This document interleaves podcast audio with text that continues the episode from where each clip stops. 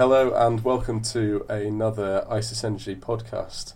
So, today we're going to be talking about some developments in the climate sphere in the US. So, the US, a big powerhouse emitter, in August came out and said that it was going to put forward a plan called the Clean Power Plan. After working with states and cities and power companies, the EPA is setting the first ever nationwide standards to end the limitless dumping of carbon pollution from power plants. Today, we're going to be talking about that and what it means for markets going forward. So, my name is Ben Lee and I cover European carbon markets. And here with me today uh, is my colleague who reports on the US carbon market, Dan McGraw, who's with us on the telephone from the States. Hey, Ben. Hi. So, um, I guess, Dan, if you could tell us a bit about uh, what the Clean Power Plan is, that'd be great.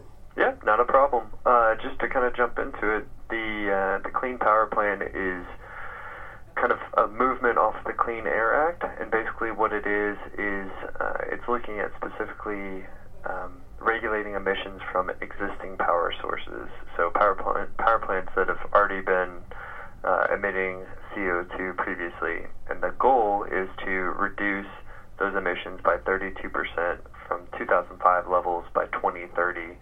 Everything would get phased in in 2022.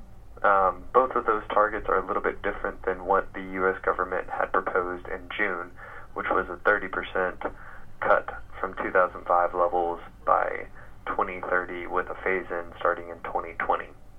Okay, so why this extra push from from the US to uh, increase increase the target? This is going to sound a little weird uh, through a podcast, but if you actually look, uh, the the overall number went up.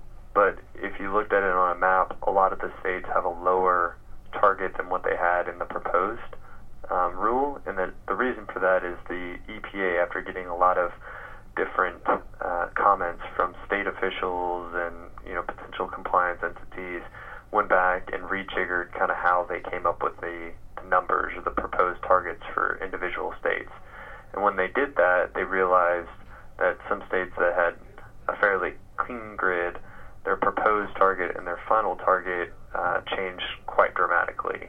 I think a good example is Washington, that you know primarily runs on clean or green um, sources saw their proposed um, the difference between their proposed and their final change by 240 percent. Uh, you saw some other you know statistical uh, changes uh, across the United States. Uh, the increase, though, comes from states in the Midwest that maybe have a little bit dirtier coal um, or dirtier grid operations, those have a higher target than they previously did. So as a result, you know they um, they've kind of pushed the number up a touch.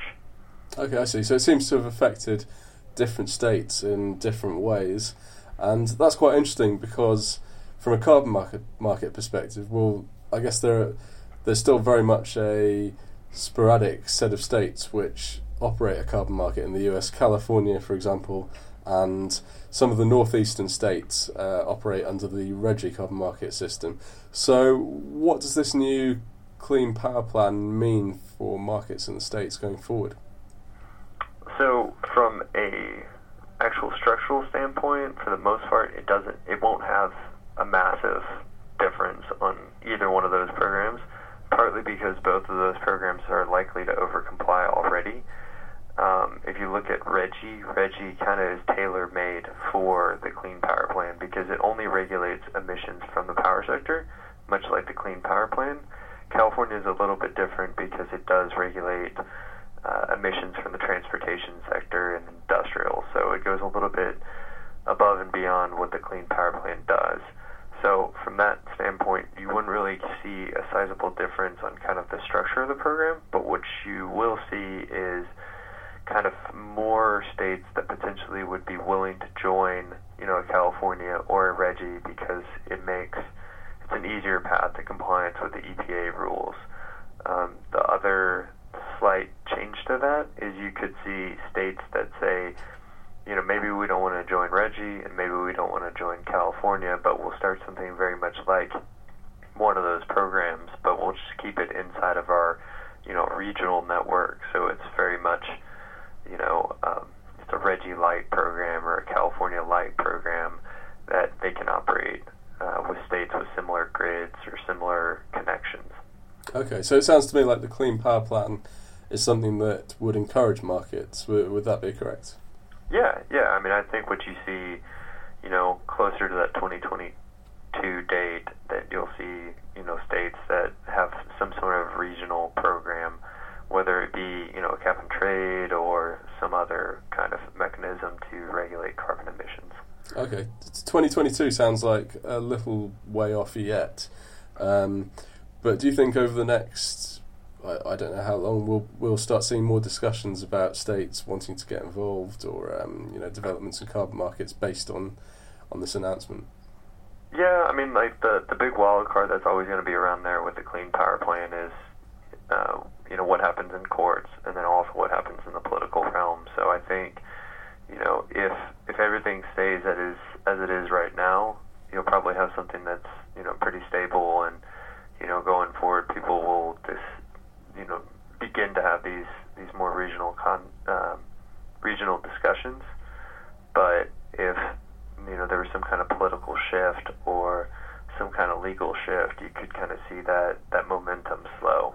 But right now, it seems like you're gonna kind of continue to build up to that that 2022 with you know states having to develop plans you know years in advance of that. I see.